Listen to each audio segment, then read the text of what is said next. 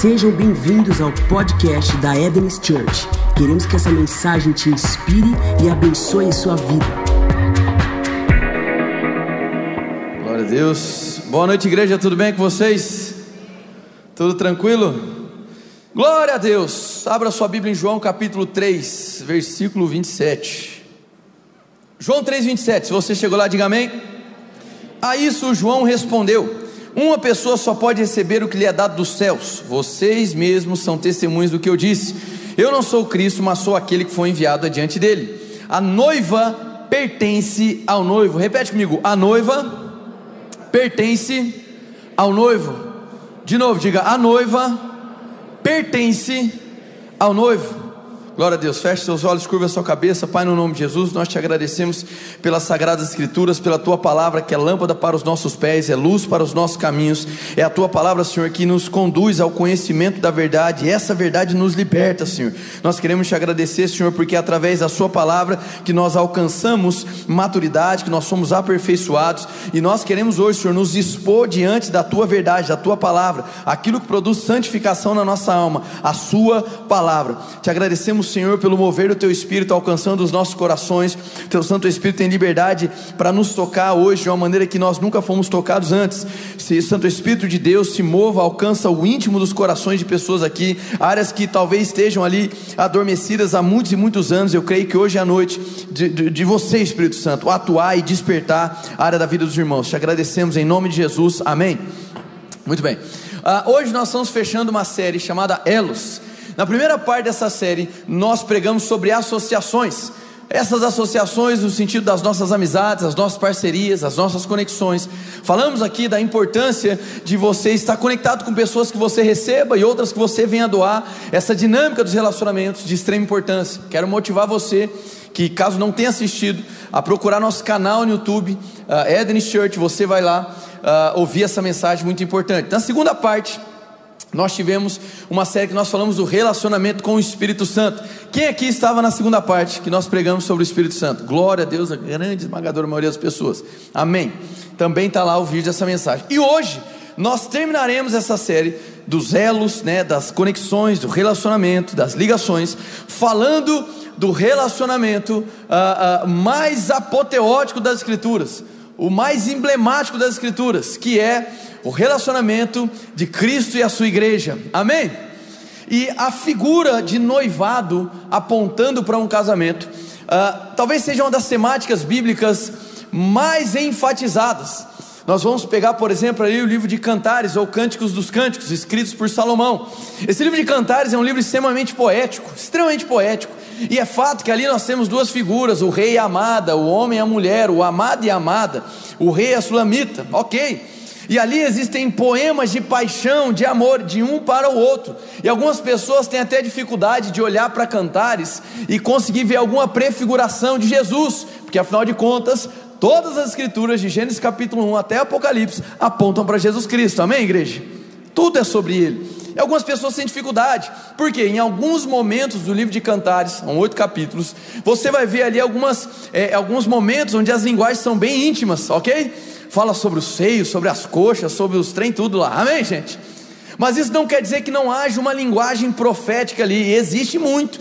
Certamente o livro de Cantares seja um dos livros mais profundos que trazem prefigurações do relacionamento entre Cristo e a sua igreja. Nós vamos falar alguns versículos de Cantares, mas eu estou aqui para te dizer que desde do Antigo Testamento você tem um apontamento profético do relacionamento de amor, de paixão, de devoção entre um homem e uma mulher, e aqui prefigurados entre Cristo e a sua igreja. Amém? E João Batista, ele, ele, ele faz essa exclamação que é muito poderosa. Ele diz da seguinte maneira, como nós lemos agora há pouco, versículo 29: A noiva pertence ao noivo. Talvez a nossa ideia de noivado, é, um tanto quanto ocidentalizada, seja muito diferente do conceito de noivado judaico. Às vezes nós não conseguimos entender o peso do compromisso, do passo que é o noivado, a diferença da maneira como os judeus tratam.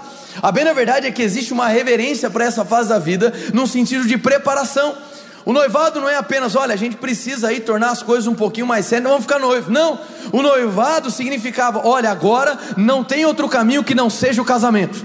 Não tem outro caminho que não seja o altar. Então, quando nós selamos o noivado, significa eu entrei em fase de preparação e os meus olhos estão apontados para o altar, os meus olhos estão apontados para o grande dia onde eu vou me encontrar com o noivo, onde eu vou celebrar o meu casamento com o noivo. Ou seja, quando aquela esposa, quando aquela noiva, ela iniciava essa fase do noivado, todas as demais coisas se tornavam secundárias. Tudo mais já não importava. O que interessava ela agora era a preparação para se encontrar com o noivo. Quem está entendendo, diga amém.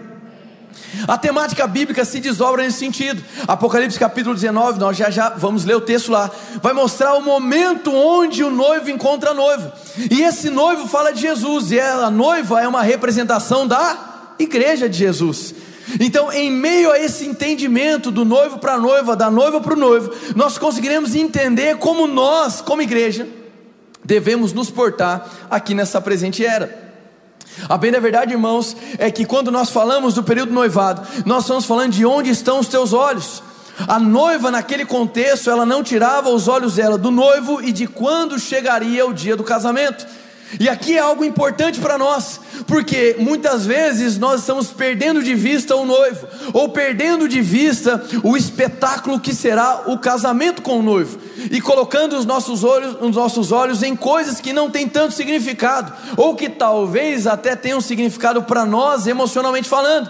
Mas eu quero te dizer que uma noiva, no contexto bíblico, ela entende que não há nada mais precioso do que o seu noivo, e ela entende que o processo até o altar significa eu vou me dedicar dia após dia a me preparar para o grande dia do casamento. Aleluia. Amém? Essa história de romance é a história de Cristo e a sua igreja. Aquele que veio e se entregou por ela, aquele que derramou o seu sangue, aquele que veio resgatar a sua igreja, aquele que veio é, trazer vestes novas para a sua igreja, aquele que veio trazer esperança. E é por isso que ao invés de cinzas, ele te deu uma coroa, ele trocou o pranto pela festa, ele selou com você uma data de casamento. Nós não sabemos o dia nem a hora, mas esse dia há de acontecer, amém? A verdade é que se nós desviarmos os nossos olhos do noivo e desse grande dia do casamento, significa que nós estamos nos enveredando em coisas que não são vitais. Em Lucas capítulo 4, não precisa abrir lá, só me acompanha. Existe algo muito interessante. Lucas capítulo 4 e Mateus capítulo 4 narram ah, ah, situações, a mesma situação. Quando Jesus é conduzido ao deserto pelo Espírito Santo, ele fica ali 40 dias ah, em jejum. E em um determinado momento, Satanás vai lá tentá-lo. E quando Satanás vai tentá-lo, ele tenta Jesus por três vezes e depois vai embora até encontrar a ocasião oportuna, é o que diz os Escritos. Em uma das tentações, é, é, Satanás chega e fala assim: Ó, tá vendo aqui todos os reinos dessa terra, tudo será teu, se prostrado me adorares. Satanás, através das suas palavras, estava tentando ganhar a atenção de Jesus. Esse é o primeiro ponto, repete comigo: atenção. Porque aquilo que consegue conquistar a sua atenção, certamente vai ganhar a tua adoração. A adoração diz respeito a relacionamento, a devoção, a sua entrega. Os olhos da noiva devem estar sempre atentos ao noivo, porque aquilo que ganha a sua atenção vai ganhar a sua adoração, e consequentemente, aí a gente tem que dar o, o, o crédito para Satanás. Satanás ensinou algo ali naquela história. Ele diz: Tudo será teu se prostrado me que, que ele ensinou Satanás? Infelizmente nós temos que admitir. Ele ensinou que aquilo que você adora você tem acesso. Então, aquilo que tem a minha atenção tem a minha adoração, e aquilo que eu adoro eu acesso. A noiva entende biblicamente que a atenção dela deve estar voltada para o noivo e para o grande dia, e à medida que ela mantém a sua atenção, ela mantém a sua adoração, e aquilo que você adora você acessa. Você quer começar a provar do noivo? Você quer começar a provar da presença de Jesus? Você quer começar a provar do relacionamento com Jesus, das palavras de Jesus? Você tem que voltar sua atenção para Jesus. As demais coisas desse mundo, elas tentam nos distrair, porque roubando a nossa atenção, compromete a nossa adoração. E são muitas as coisas que muitas vezes distraem a nossa, a, a, os nossos olhos. Muitas vezes são as finanças, muitas vezes as coisas materiais, às vezes sentimentos confusos, às vezes a mágoa, às vezes o passado, às vezes as tentações, às vezes a pressão, às vezes um sentimento ruim. Essas coisas vêm para que a nossa atenção seja canalizada de maneira desviada. Por quê? O diabo sabe que comprometendo a nossa atenção, ele vai comprometer o que? A nossa adoração. E aquilo que você adora, você acessa. Se você está aí, dá um amém. Então, quando nós falamos do relacionamento da noiva e do noivo, acima de todas as coisas, nós estamos falando do comportamento da noiva diante do noivo. O noivo se entregou por nós, o noivo entregou o sangue dele, o noivo estendeu a mão para quem não merecia. A palavra de Deus nos diz que aqueles que entregam suas vidas para Jesus recebem vestes novas. Esse noivo entregou para nós um título real da realeza. Esse noivo fez de nós filhos amados, nós temos a possibilidade de se sentar à mesa. E esse noivo tem uma santa expectativa do grande encontro com a noiva. A questão é como nós, como noiva, fala assim, puxa, mas eu sou um homem, rapaz, aleluia. Mas você que é homem, biblicamente falando, você também é uma noiva de Jesus, aleluia. Todos nós aqui somos. E à medida que nós entendemos o papel do noivo e da noiva, nós conseguimos entender a nossa participação em todo esse processo de relacionamento com Jesus. Vai lá para Apocalipse capítulo 19 nesse momento. Para que a gente possa avançar. Apocalipse 19, versículo 6 a 8. Apocalipse 19, versículo 6 a 8 diz: Então ouvi algo semelhante ao som de uma grande multidão, como o estrondo de muitas águas e fortes trovões que bradava: Aleluia! Pois reina o Senhor, o nosso Deus, o Todo-Poderoso. Regozijemo-nos, vamos alegrar-nos e dar-lhe glória, pois chegou a hora do casamento do cordeiro, e a sua noiva já se aprontou. Diga, já se aprontou para vestir-se foi-lhe dado linho fino, brilhante e puro. O linho fino são os atos justos dos santos. Isso aqui é maravilhoso, irmão. Isso aqui é maravilhoso. Então a gente está aí num dos últimos capítulos da história bíblica, falando desse grande dia que nós temos total convicção que irá acontecer. Amém? Jesus Cristo irá encontrar a sua noiva. Esse casamento será celebrado. Agora, atenção à maneira como é descrito que essa noiva está. Essa noiva já se aprontou. E não somente isso, diz que esse linho fino, eles são os atos justos dos santos. Olha que interessante isso. Ao mesmo tempo que as Escrituras nos garantem que as vestes novas da salvação são dadas por Deus, para esse grande dia, para esse casamento, existe um detalhamento sobre o que a noiva vai vestir. E o que ela vai vestir, aqui tem um detalhe: os atos justos dos santos. Peraí, peraí, peraí, peraí, peraí. Quer dizer então que existem atos de justiça que nós praticamos aqui em vida, que contribuem para que as vestes do casamento estejam prontas para o grande dia? Sim. E aqui não tem nada a ver, meu irmão, com meritocracia. Aqui não tem nada a ver com o ser humano ser o centro das coisas. Aqui não tem nada a ver com você fazer as coisas para impressionar a Deus. Amém? A nossa salvação é de graça e o que nós fazemos é um reflexo da graça em nós. Glória a Deus. Mas existe sim uma responsabilidade da noiva, existe uma atuação, atitude que a noiva deve ter. E como esse dia irá chegar, é fácil de entender que existe uma expectativa dos céus de que haja uma prática dessas obras. Mas essas obras, é evidente, elas não falam do orgulho, da soberba e nem do espírito religioso. Por quê? Apocalipse 19 é o momento mais incrível das Escrituras, o momento do casamento. E antecedendo o Apocalipse capítulo 19, especificamente no 14, no 16, no 17, vai ser falado ah, ah, ah, tanto da Babilônia quanto da meretriz, em linguagem profética, fala do espírito de orgulho e do espírito religioso. Dois espíritos comprometiam os reis da terra naquela época. Dois espíritos que comprometem e ainda têm atuação nos dias de hoje.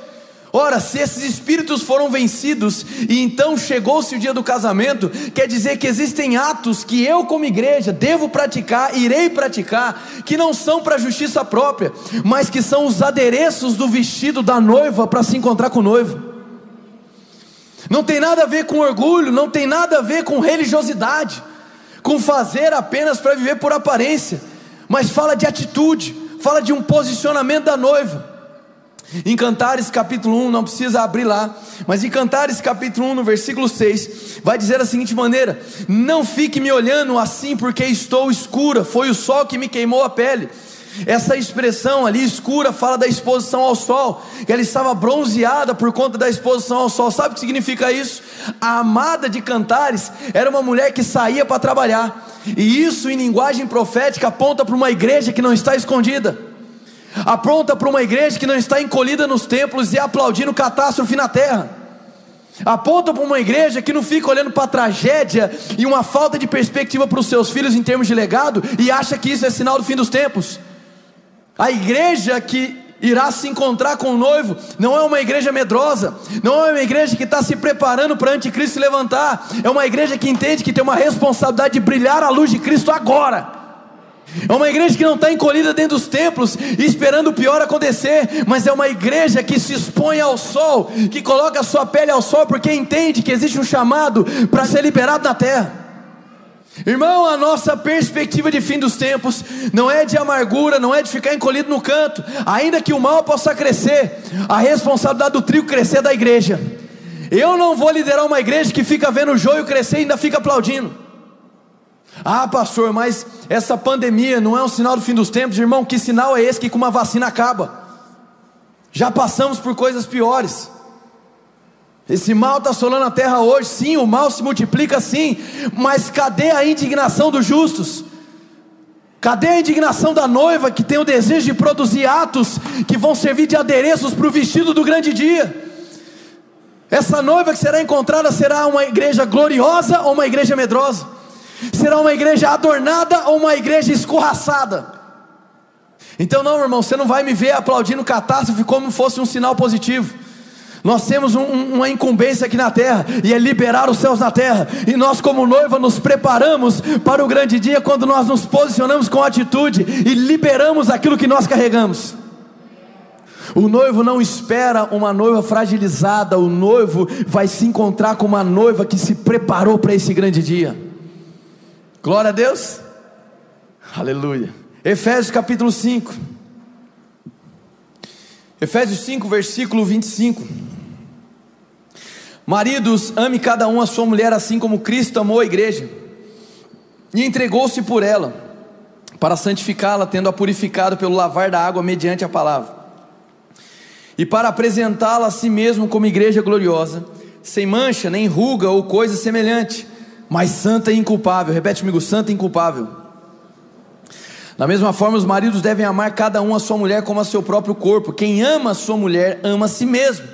Além do mais, ninguém jamais odiou seu próprio corpo, antes o alimenta e dele cuida, como também Cristo faz com a igreja, pois somos membros do seu corpo. Atenção aqui agora. Por essa razão, o homem deixará pai e mãe, se unirá à sua mulher, e os dois se tornarão uma só carne. Glória a Deus. É evidente quando nós falamos aqui sobre o homem deixar a seu pai e a sua mãe, a gente logo imagina uma situação de um casamento entre homem e mulher, naturalmente falando. É evidente, faz total sentido a gente dizer isso. O texto está falando sobre isso. Mas na sequência vai falar assim: olha, no versículo 32: Este é o mistério profundo, refiro-me, porém, a Cristo e à igreja. Por que isso, irmão? Porque Filipenses capítulo 2 vai dizer assim: haja em vós o mesmo sentimento que houve em Cristo Jesus, que mesmo sendo Deus, não teve por usurpação ser igual a Deus antes se esvaziou, se reduziu em forma humana e andou entre nós. O que é que Jesus fez, meu irmão? Ele se diminuiu, entre aspas, ele conteve a sua divindade, ainda que ele fosse Deus, ele é Deus, ele conteve a sua, a sua divindade, para que ele pudesse desenvolver e concluir o processo onde ele poderia se tornar um com a sua igreja. Olha só que interessante isso. Na nossa matemática natural, um mais um é igual a dois, sim ou não? Na matemática de Deus, um mais Cristo é um. Aleluia. Amém. E essa é a expectativa de um casamento natural também, natural entre aspas aqui, entre um homem e uma mulher. Porque quando eu me dou em casamento, eu entendo que eu estou, entre aspas aqui, tá? Me reduzindo para ser um. Eu não estou me inflando para ser dois separados. Amém, gente? Essa é a dinâmica do casamento, e é por isso que eu sou pela mulher, mulher e a mulher é por mim, e a ideia de Cristo com a sua igreja é eu, mas a igreja não somos dois, nós somos um só. Amém. Isso significa um noivo apaixonado que entrega a sua vida, que entrega tudo que é necessário para que seja preparado o coração dessa noiva, para que essa noiva não perca de vista quem ele é, para que essa noiva não seja comprometida com as distrações do mundo, para que essa noiva seja sempre atenta à voz do noivo. Meu irmão, deixa eu dizer uma coisa: a narrativa bíblica conta uma história de romance entre uma noiva e um noivo, e você que é a igreja de Jesus é a noiva do cordeiro. É tempo da gente começar a se preparar, sair das sombras do medo e começar a colocar para fora aquilo que Deus colocou dentro de nós. Essa é a maneira que nós nos preparamos para o grande dia. Não é ficando escondido, não é se movendo pelo orgulho, não é se movendo pelo espírito religioso, mas é se movendo de acordo com os olhos de amor que o noivo tem para nós. Apocalipse capítulo 2, vamos lá. Apocalipse capítulo 2. Talvez você não esteja acostumado a ler Apocalipse. Porque você sempre escuta Apocalipse, acha que o povo só quer falar da besta do anticristo, do falso profeta, do grande dragão, da meretriz, aleluia. Mas você precisa entender que Apocalipse, capítulo 1, versículo 1 já declara o propósito de Apocalipse, que é o que? Revelação de Jesus Cristo. Apocalipse, meu irmão, não é um livro que vai sair morcego, porque você vai ficar lendo sobre a besta. Apocalipse é um livro que você vai conhecer mais de Jesus. Capítulo 2 nós vamos ler aí uma das cartas que é entregue a uma das igrejas. Deixa eu só contextualizar para vocês. Apocalipse, nos três primeiros capítulos, sete cartas são entregues, são escritas para sete igrejas que existiam na época. Amém? Apocalipse foi escrito no primeiro século, escrito pelo apóstolo João, inspirado pelo Espírito, tendo uma visão a partir do céu a respeito das coisas que aconteceriam. Estudiosos, é é, é, é, é, homens de Deus que viveram no primeiro, segundo, terceiro século, é, afirmam, testificam, existem escritos, ah, até mesmo de não cristãos, apontando para o período do império de Nero, o imperador mais mortífero, mais terrível que já pisou nessa terra. E João, então, em meio a esse contexto, ele começa a escrever a essas, essas sete cartas à igreja, às igrejas daquele tempo e depois começa a detalhar coisas que aconteceriam ainda naquele período do primeiro século e depois de coisas que aconteceriam no fim de todas as coisas. Então essas cartas às igrejas eram igrejas existentes à época, mas ainda que essas cartas tivessem o endereço certo, elas servem para nós também como ensino. Amém, gente? Tudo bem? Glória a Deus. Em, é, é, em Apocalipse 2:1 diz assim: Ao anjo da igreja em Éfeso escreva estas são as palavras daquele que tem as sete estrelas em sua mão direita e anda entre os sete candelabros de ouro. Conheço as suas obras, o seu trabalho árduo e a sua perseverança. Sei que você não pode tolerar os homens maus, que pôs à prova os que dizem ser apóstolos, mas não são, e descobriu que eles eram impostores. Você tem perseverado e suportado sofrimentos por causa do meu nome e não tem desfalecido. Quantos concordam comigo que até esse momento era um bom de um elogio aqui? Amém, igreja? Está dizendo que era uma igreja que perseverava, está dizendo que é uma igreja que identificava os falsos, que expurgava os impostores, está dizendo que é uma igreja que praticava boas obras, sim ou não? Mas aí na sequência diz assim: Contra você, porém, tenho isso, abandonaste o primeiro amor. Está assim na sua Bíblia? É extremamente comum essa perspectiva do primeiro amor ser interpretada como aquele sentimento que a gente teve quando entregou a vida para Jesus. Sim ou não, gente?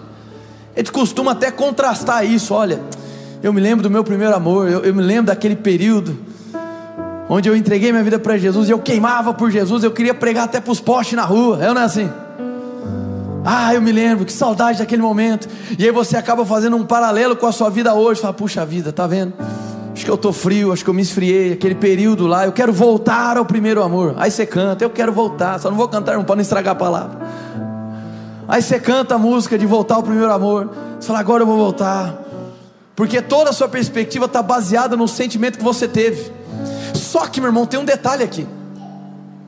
Tem um detalhe.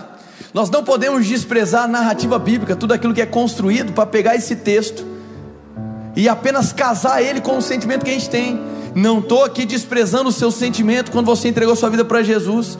Sentimento nobre, maravilhoso, uma paixão foi despertada em você. Amém, gente? algo lindo, e não vejo nada de errado em você também fazer um contraste de como está esse sentimento hoje com o seu sentimento naquele tempo. Isso é bom, você precisa se examinar, você precisa manter essa chama acesa, amém? Agora, em algumas versões, essa expressão primeiro amor, ela está com a primeira letra maiúscula, do primeiro e do amor. E quando as transliterações bíblicas trazem algumas palavras em maiúsculo, geralmente estão fazendo uma referência a Deus, ao Espírito Santo, ou a uma figuração, prefiguração de Cristo. E eu estou aqui para te dizer que valorizando toda a construção bíblica, esse primeiro amor, ele não é um sentimento, ele é uma pessoa. E essa pessoa é Jesus Cristo. Por que isso? Porque se a sua vida espiritual fosse pautada no que você sente, você certamente teria sempre e talvez tenha uma vida oscilante e vacilante. Porque não é possível manter constância baseando-se em um sentimento humano. E ainda que você interprete amor como uma atitude, porque de fato amor é uma atitude, mas também nós podemos absorver e interpretar a manifestação do amor como sentimento, amém? Eu preciso entender que o primeiro amor não é um sentimento, o primeiro amor é uma pessoa.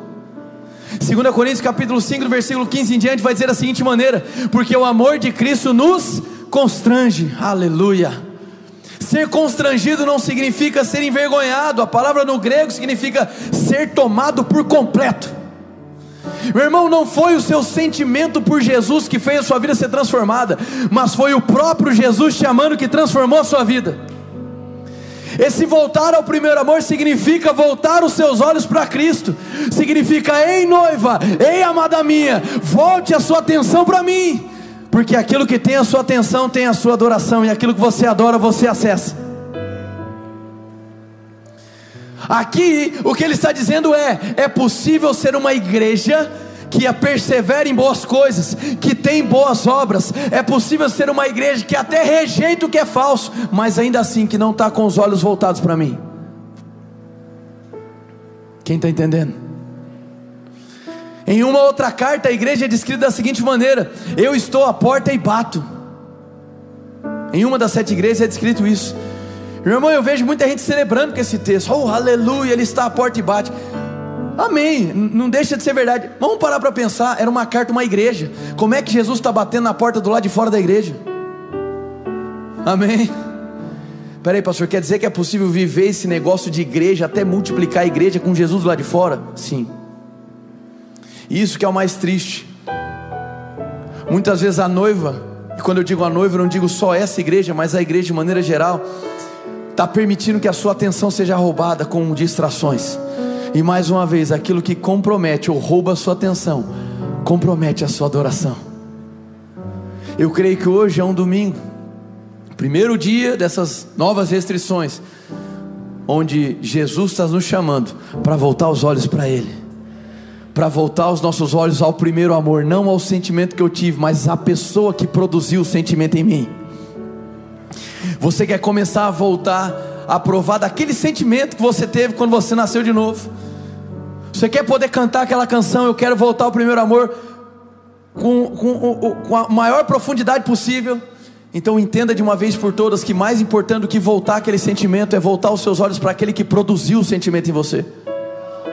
Irmão, deixa eu dizer uma coisa: é muito, muito, muito importante você amar Jesus, mas existe algo que é mais importante do que amar Jesus: é você ter a certeza de que Ele te ama porque se esse amor que você tem por Ele não for pautado, motivado, provocado pelo amor dele por você, certamente esse seu sentimento não vai ser sustentável.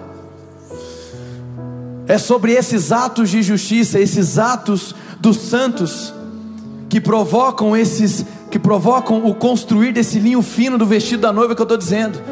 Eu estou dizendo, meu irmão, que a noiva deve levar uma vida em resposta ao amor de Cristo.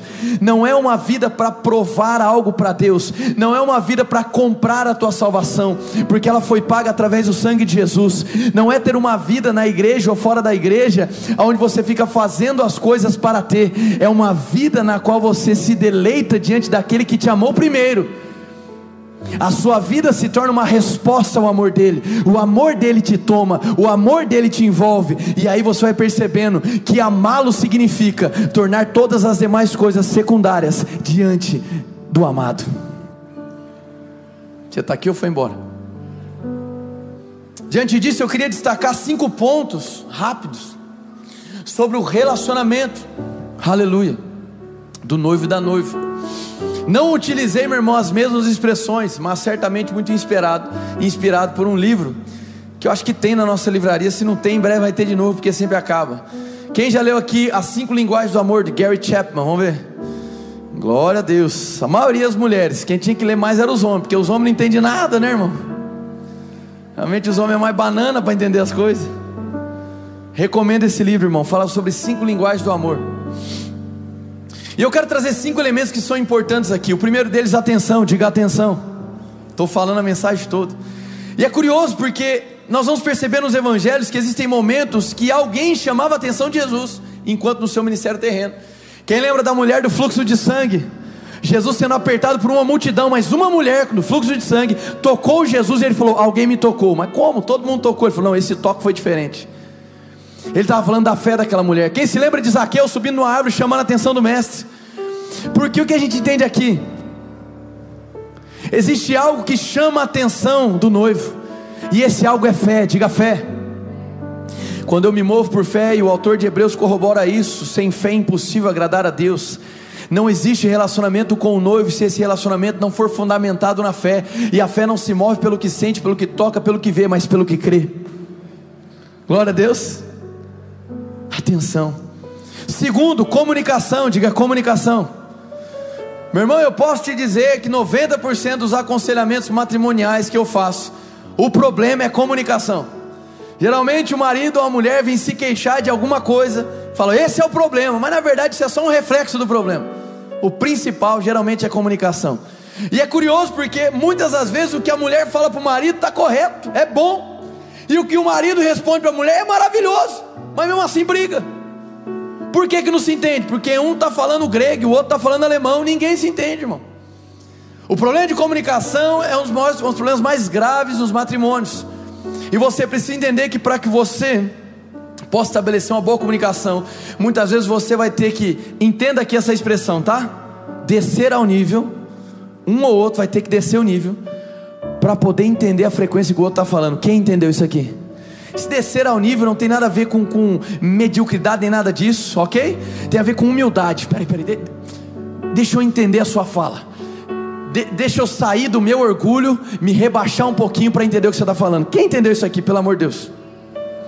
Não é de se diminuir do ponto de vista existencial, mas de puro amor. Peraí, eu preciso parar de achar que minha comunicação é a única efetiva e deixa eu tentar entender o outro. Nome disso é empatia, irmão, amém? Mas no, no que diz respeito ao relacionamento do noivo e da noiva, que comunicação é essa? Diga oração. Amém. E aqui eu tenho algo para te dizer. Meu irmão, não há nada de errado em você orar pedindo as coisas para Deus. Amém. Agora, não faz muito sentido um relacionamento com Cristo onde você só pede coisas. Pior ainda é fundamentar a tua paz e a tua alegria baseado naquilo que o noivo pode te dar. Deixa eu te dar um exemplo aqui. Quando eu e a Camila decidimos nos casar, eu estava no quarto ano de medicina, ou seja, faculdade período integral. Mas Deus tinha dado uma palavra para nós: vamos casar, aleluia, amém. Fui trabalhar na época, dava aula de tênis e eu também ajudava meu avô no processo de digitação e edição dos escritos dele, que ele escreveu durante a vida. Camila trabalhava na empresa do pai dela e assim nós nos casamos. Meu irmão, hoje, oito anos depois, vai para nove esse ano, aleluia. Eu posso te garantir, aleluia, que nós ganhamos mais do que a gente ganhava na época. Ninguém se alegrou, irmão, só tem invejoso aqui dentro. Também não vai receber mais nada. Mas aí, vou dizer de novo: hoje a gente ganha mais do que ganhava na época. Tudo falso, vamos lá. Um monte, juntou, um monte de falso. Então a gente ganhava mais. Isso é maravilhoso, irmão. Agora pensa só se eu chegasse na Camila e falasse assim: ó, quero casar contigo. Ela fala: não, só aceito casar se você garantir aí 60 mil por mês líquido. Quem riu não recebeu, quem disse amém pegou pela fé, aleluia. Você acha que eu desconfiaria ou não do sentimento dela por mim? Fala, peraí, pô. Ela está mais preocupada com um montante de dinheiro do que comigo. Obviamente que ela não fez isso, né, meu irmão? Isso é uma hipótese. Mas você não ficaria desconfiado? É exatamente isso que a gente faz quando a gente condiciona a nossa paz e alegria com o noivo, baseado em coisas materiais que a gente quer para agora. A gente fica jogando o noivo contra a parede, dizendo assim: Ó, eu quero isso e eu quero agora, e se não me der, eu vou ficar chateado. Aí eu fico a, todo amagoado, eu fico todo, eu fico todo ali para baixo, porque eu não consegui o que eu queria materialmente. Ou seja, muitas vezes nós estamos condicionando o nosso relacionamento com o noivo com coisas materiais que nós pedimos, e quando nós não recebemos, nós deixamos de nos alegrar, nós deixamos de ter paz, sabe por quê? Porque na verdade a gente está fundamentando esse suposto relacionamento com o noivo, não em quem ele é, mas no que ele pode dar. Isso significa nós estamos usando o noivo. Ainda que na oração nós possamos pedir, irmão, não faz sentido. Imagina você que está noiva ou você que está noivo. Uma noiva que ficasse assim, todo dia ela te pedisse alguma coisa. Ó, quando a gente casar, no primeiro mês eu quero uma casa, segundo mês eu quero um carro, terceiro mês eu quero um iate, no quarto eu quero um helicóptero e no quinto um jet ski para andar na lagoa. Aleluia. Faz sentido isso, irmão? Você como noivo ia falar assim, mas meu Deus do céu, que mulher pidoncha, eu não quero mais esse trem não. Só pede, pede, pede, pede, pede. Em algum momento o noivo vai se tocar e falar assim: peraí, ela não desfruta da minha presença, ela só quer o que eu posso dar. Irmão, hoje é uma noite para a gente rever o nosso relacionamento com Jesus, porque Ele ama nos presentear, mas se você ficar focado apenas no que Ele pode te dar, você vai perder o principal, quem Ele é. Você precisa começar a desfrutar da presença do noivo, do acesso do noivo, da voz do noivo, oh aleluia, de quem ele é, meu irmão. Não há nada de errado em você pedir coisas, mas você precisa examinar as suas orações ao Senhor. Se você só pede, pede, pede, pede, significa que você ainda não provou de quem Ele é.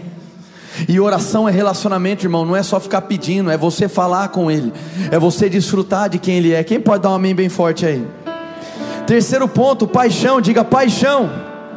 Paixão fala de devoção, irmão. Paixão é um dos sentimentos, na minha opinião, mais desfigurados no mundo em que vivemos.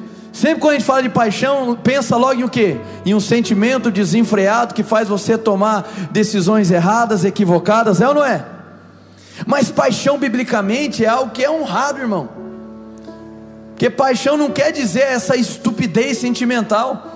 A paixão fala de entrega. A paixão fala de você, a cada segundo da sua vida, ter na sua cabeça o noivo, ter no seu coração algo pulsando por aquele que te ama. Essa é a verdadeira paixão. A verdadeira paixão fala de devoção, diga devoção. Quarto ponto, diga presente. Quantos concordam comigo que presente é uma linguagem de amor? Muito bem. Eu estou aqui para te dizer que o noivo ama presentear a noiva. Às vezes a noiva está tão pidoncha, pedindo, pedindo, pedindo, que quando o noivo vai surpreendê-la, ela nem se surpreende. Ela está tão acostumada a só tentar extorquir o seu noivo, que quando ele tenta presentear, ela nem valoriza o presente. Noiva de Jesus, nós precisamos voltar a se permitir ser surpreendido pelo que o noivo pode nos dar. E isso acontece quando a gente valoriza mais quem ele é do que o que ele pode dar. Porque aqueles que valorizam quem ele é, consequentemente vão provar daquilo que ele pode dar também. E ele ama presentear a noiva. Ele nos concedeu o presente, o dom da graça. Mas falando de coisas mínimas, vamos dizer assim, detalhes, o noivo também adora surpreender a sua noiva em, em detalhes, irmãos em detalhes. Eu provo disso, a minha esposa Camila prova demais disso, irmão. Poderia citar diversas situações onde ela comenta algo comigo, nossa, seria tão legal isso, apenas, não é que ela pediu nem nada. E passa dois, três dias, pum, ela é surpreendida por alguém. Jesus move no coração de alguém, entrega o um presente para ela. Eu dou glória a Deus nisso aí, amém? E ela é surpreendida, e às vezes são coisas muito, muito, muito simples que ninguém se atentaria, mas o noivo se atenta, porque ele ama presentear a sua noiva. Quinto ponto, diga tempo. Quantos concordam aqui que devotar, entregar o seu tempo a alguém é um ato de amor? E se eu te dissesse que Jesus Cristo, que também é Deus, e é assim que o apóstolo João descreve, João capítulo 1, versículo 1.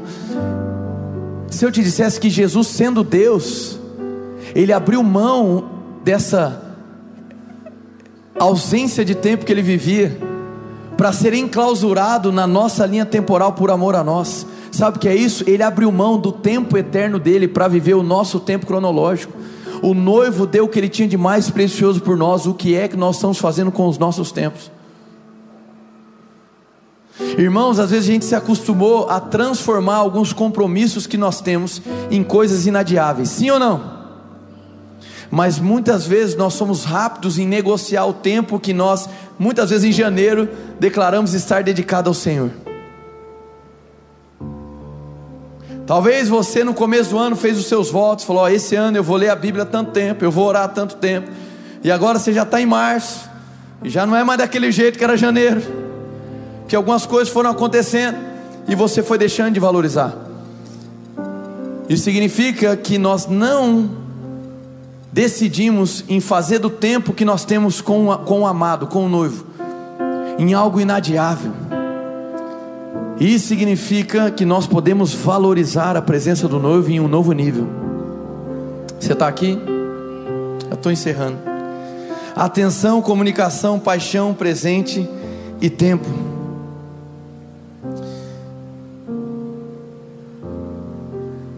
Eu quero te dizer que essa mensagem é para provocar uma profunda reflexão em você.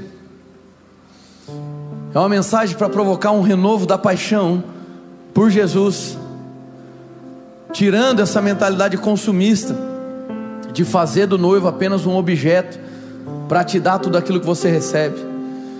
Essa mensagem de hoje é um convite para valorizar o relacionamento mais valorizado pelas Escrituras, do noivo e da noiva. Para a gente encerrar, eu quero que você abra em Cânticos dos Cânticos.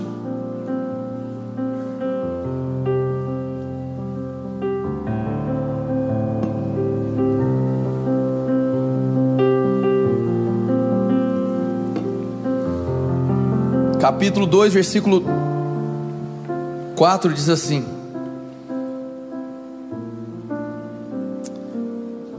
Cântico dos Cânticos ou Cantares de Salomão em algumas versões. Ele me levou ao salão de banquetes e o seu estandarte sobre mim é o amor. Em algumas versões, e os seus olhos sobre mim é o amor. Eu quero te dizer, meu irmão, e eu quero fechar com isso que você não é uma noiva que está desamparada, você não é alguém esquecida pelo noivo, igreja. Os olhos do noivo estão sobre você. Os olhos do noivo, os olhos de amor estão atentos a você. É tempo da gente mudar o nosso posicionamento e começar a levar uma vida de resposta, de amor ao noivo. Efésios capítulo, Cântico dos Cânticos, capítulo 8, versículo 6. Ponha-me como um selo sobre o seu coração, como um selo sobre o seu braço. Pois o amor é tão forte quanto a morte, o ciúme é tão inflexível quanto a sepultura. Suas brasas são fogo ardente, são labaredas do Senhor. Nem muitas águas conseguem apagar o amor, os rios não conseguem levá-lo na correnteza. Se alguém oferecesse todas as riquezas da sua casa para adquirir o amor, seria totalmente desprezado. O amor que esse noivo entregou pela sua amada igreja, não é um amor que se compra, irmão. Você não vai encontrar na prateleira de lugar nenhum. É tanto uma posição quanto também um sentimento mais sublime, mais nobre, que nós poderíamos provar eu vejo muitas pessoas chegam e falam assim, pastor, eu tento fazer de tudo, mas parece que eu não consigo caminhar com Jesus. Então eu digo, e tem sido as mudanças que eu mais vejo nas pessoas. Falei, para de tentar provar para Deus que você o ama. E primeiro se permita ser amado. Prove da convicção de que Ele te ama, ainda que você não mereça. E aí esse amor dele por você vai começar a modelar quem você é e o que você faz. E aí o que você vier a fazer para ele, isso certamente há de acontecer. Não será baseado em uma tentativa de justiça própria, mas serão apenas respostas do amor dele para com você. Fica de pé no seu lugar em nome de Jesus.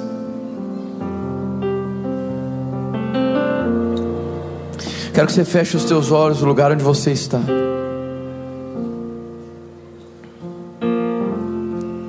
Feche os teus olhos. Aleluia, Pai, aleluia.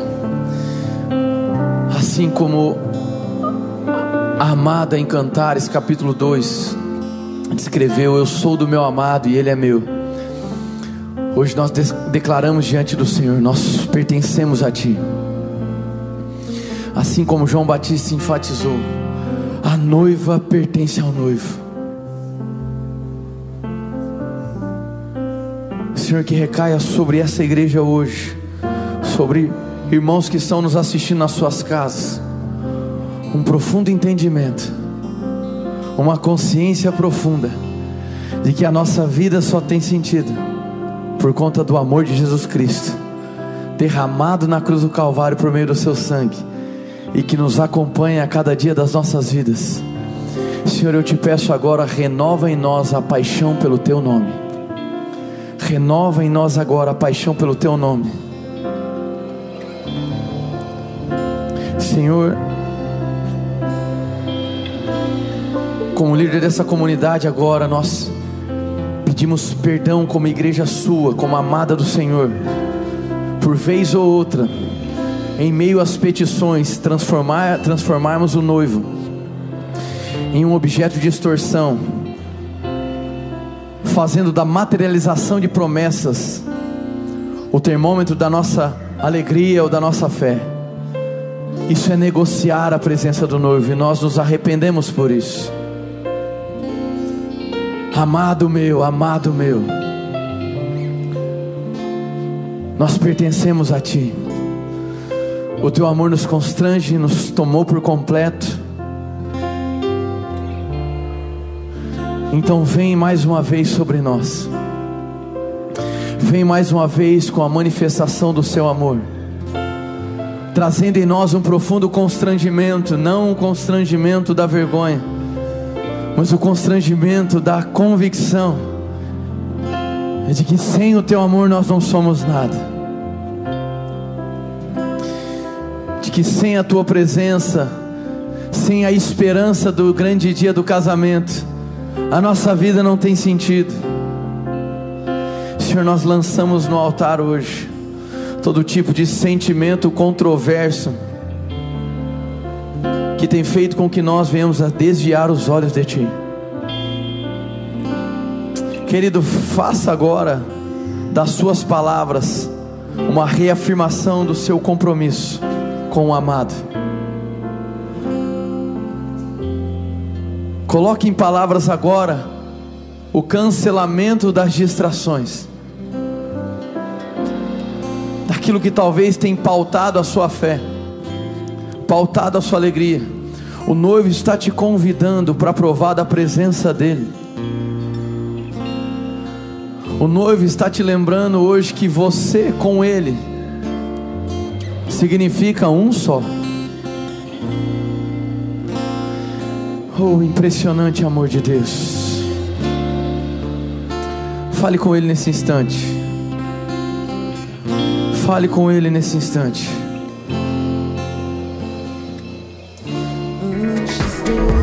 Essa foi uma mensagem da Eden's Church. Para ficar por dentro de tudo, nos acompanhe em nossas redes sociais.